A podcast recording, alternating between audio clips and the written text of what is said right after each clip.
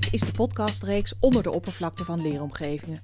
Met iedere keer een persoonlijk verhaal van een ontwerper, een ontwikkelaar of een onderzoeker in het middelbaar of hoger beroepsonderwijs. Persoonlijke verhalen over ontwerpen op de grens van school en de buitenwereld. Iedereen in het beroepsonderwijs ontwerpt bijna dagelijks aan leeromgevingen. Toch wordt er niet vaak over gepraat.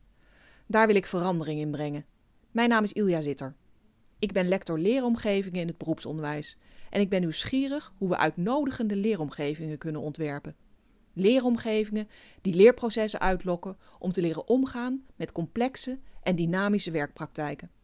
Als lector hoor ik bij het lectoraat beroepsonderwijs en het kenniscentrum Leren en Innoveren van de Hogeschool Utrecht. Ik ben Remke van der Lucht, lector co-design. Uh, en ja, wat heb ik met ontwerpen? Gewoon heel ontwerpen is een beetje mijn ding. Hè? Dus uh, nou, eigenlijk stiekem uh, zit mijn interesse bij creativiteit en hoe je mensen uh, eigenlijk kan enthousiasmeren en betrekken bij ontwerpprocessen en hun creativiteit, hun eigen creativiteit ook aanspreken. Oh ja, dat klinkt meteen intrigerend, hè? creativiteit. En als je nou hier zo door dat HBO loopt, door het hoger beroepsonderwijs, kom je dan veel creativiteit tegen? Nou, je ziet het overal, maar wel, wel, wel vaak uh, verdekt of in, uh, in, in gesprekken in aanloop naar bijvoorbeeld vernieuwingen in onderwijs. Um, wat ik ook wel merk is dat er wel veel, dat, dat, dat, dat, dat het soms wel eens neigt te smoren, de creativiteit in, in onderwijsvernieuwing. Door, ik weet niet, door allerlei, allerlei mogelijke zaken. Dus bijvoorbeeld ehm, nou, de, de, kaders of druk op uh, het, het, het, het, vooral uh, geremd worden door na te denken over uh, dat er allemaal obstakels zijn waardoor dingen niet kunnen. Ja, ik snap het ja. Want wat denk jij dan dat er wel kan als je onderwijs gaat ontwerpen? wat, wat wel kan? Kijk, ik weet niet zo gek veel van onderwijs. Ik weet alleen wel dat je, dat je heel, snel, uh, heel snel gaat denken in van... oh nee, dit kan niet of dat kan niet... zonder het ook uh, uit te gaan proberen. En wat je ook wel ziet is dat, uh, dat bij onderwijsvernieuwing heel snel er een soort van idee, eerste idee ontstaat. Van hé, hey, hier, we moeten het zo gaan doen. En dan blijft alle focus op dat, dat ene idee blijven door, doorvolgen of doorontwikkelen. Terwijl het ontwerpdenken nou juist ook gaat over het nadenken in verschillende mogelijkheden. En die uh, eerst wat verder uitontwikkelen voordat je pas gaat zeggen van hé, hey, we gaan uh, met de een of met de ander verder. En dat zie je relatief weinig, vind ik, bij, uh, bij onderwijsontwikkeling. En jij zegt ontwerpdenken, dat is natuurlijk ook een soort punt. Wat, wat, daar heb je vast wat meer verstand van. Kan je iets vertellen over wat dat is, ontwerpdenken?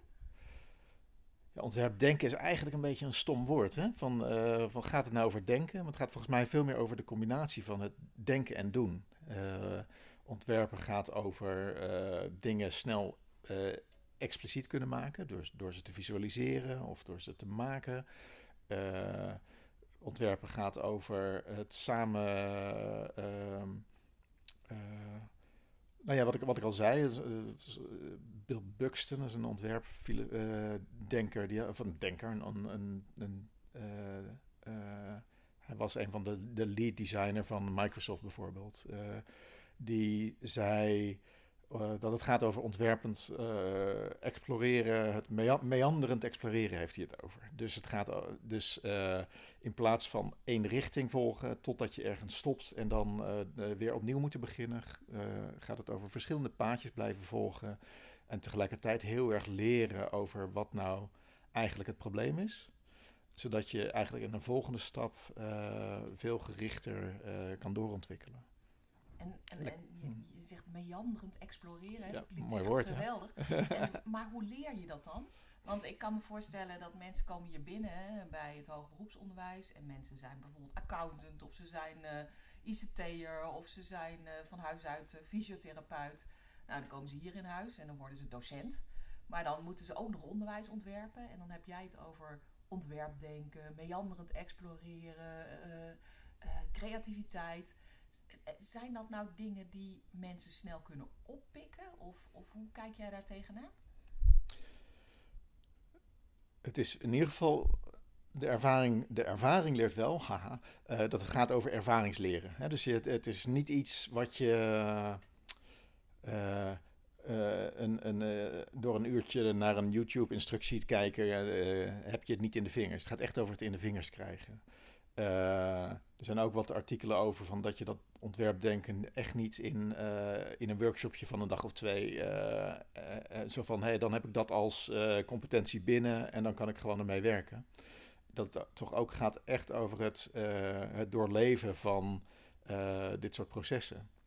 Ehm, en dat is natuurlijk wel spannend, want dat kost tijd. En de uitdaging, wat ik wel heel uh, spannend vind, van mensen zijn natuurlijk continu bezig met uh, hun wereld aanpassen en veranderen. als je dat kan gebruiken als, als basis voor dat ervaringsleren, zou dat hartstikke mooi zijn. Hè? Dus ik denk, maar het gaat vooral over, voor mij over langere tijd in contact zijn met deze andere manieren van omgaan met problemen. Ja. En, en jullie doen dat ook wel eens, hè? gewoon met mensen samen ontwerpen die helemaal niet van uh, de ontwerpschool uh, zijn of die geen ontwerpers zijn. Bijvoorbeeld in de gezondheidszorg en andere sectoren. Kan je een beetje vertellen hoe jullie mensen dan meenemen in zo'n ontwerpproces? Hoe doen jullie dat? Nou, we hebben nu al een aantal jaar een hele leuke samenwerking met uh, de, lectoraat beweegzorg. Hè. Dat gaat over fysiotherapie met name. en ook met de opleiding fysiotherapie. En wat we merken is dat we eigenlijk worden we vaak gevraagd om eens mee te doen in een project. Van nou, jullie kunnen zo leuk uh, ideetjes bedenken.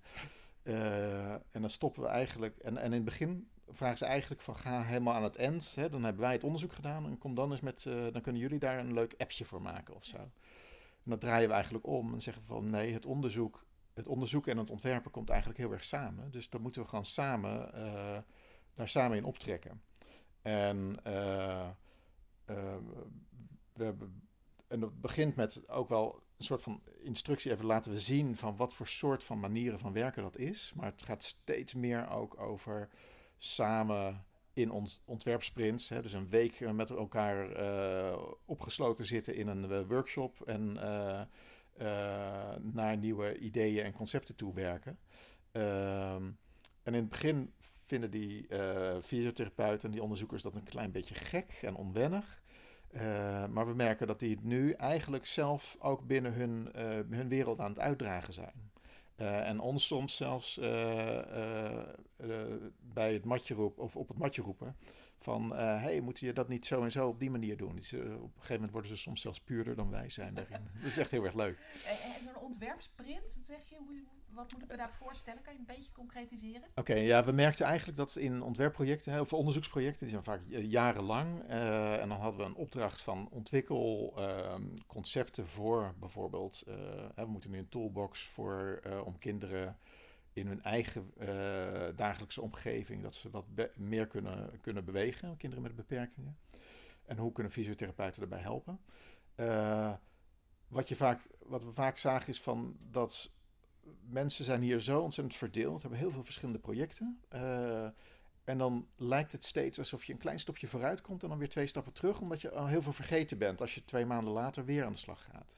Nu lijkt het veel effectiever te zijn om gewoon in korte, uh, uh, volledige projectjes, dus vijf dagen, waarin je eigenlijk de hele cyclus van het ontwerpen doorloopt. Van uh, het is vijf dagen. Eerste dag het verkennen van het probleem. dus dan, komen ook mensen, de gebruikers komen erbij en alle experts die je, die je kent. Daar probeer je zoveel mogelijk informatie uit te krijgen. vanuit daar inzichten te genereren. De tweede dag gaat over ideeën genereren, zoveel mogelijk. En een eerste keus te maken. De derde dag die ideeën een beperkt aantal verder uitwerken tot een soort van scenario's, hè, gebruikssituaties. Vierde dag uh, gaat over prototypen. Dat is dus een soort van uh, ervaarbaar ding te maken. Dat eigenlijk lijkt op wat het product of dienst eigenlijk zou moeten zijn. Maar zonder dat alle technologie erachter. dus dat het echt gewoon. maar wel dat je het weer op de vijfde dag tegen mensen aan kan houden. En zeggen van hé, hey, als, dit ja, als dit in jouw wereld zou zijn, hoe zou je er dan mee omgaan? En die vijfde dag gaat dus over evalueren Zowel op de inhoud hè, van het concept wat je bedacht hebt, is dat dan effectief? En aan de andere kant ook over het proces. Wat hebben we nou geleerd? Hoe was dit om samen te werken, et cetera. Dus dat eigenlijk in dat vijfde zit ook die leerslag van... Uh, ontwerpende manier van denken. Hoe, ehm, wat heb je daarvan opgedaan als discipline-expert bijvoorbeeld? Ja, wauw, klinkt echt ontzettend leuk van die design sprints. En we zijn bijna aan het einde van deze uh, podcast. Uh, ik had eigenlijk nog een laatste vraag. eigenlijk van, je had het net nog aan het begin begon je over creativiteit. Hè? Als je daar nog één tip zou kunnen geven aan mensen om hun creativiteit een beetje aan te wakkeren. Of om andere mensen te enthousiasmeren. Wat zou dan jouw tip zijn als ontwerper? Ja, ik zelf vind het altijd heel erg leuk om in. Ehm, om te kijken naar de materialen die je om, om je heen hebt, bijvoorbeeld. En hoe je daarvan kan leren. Dus,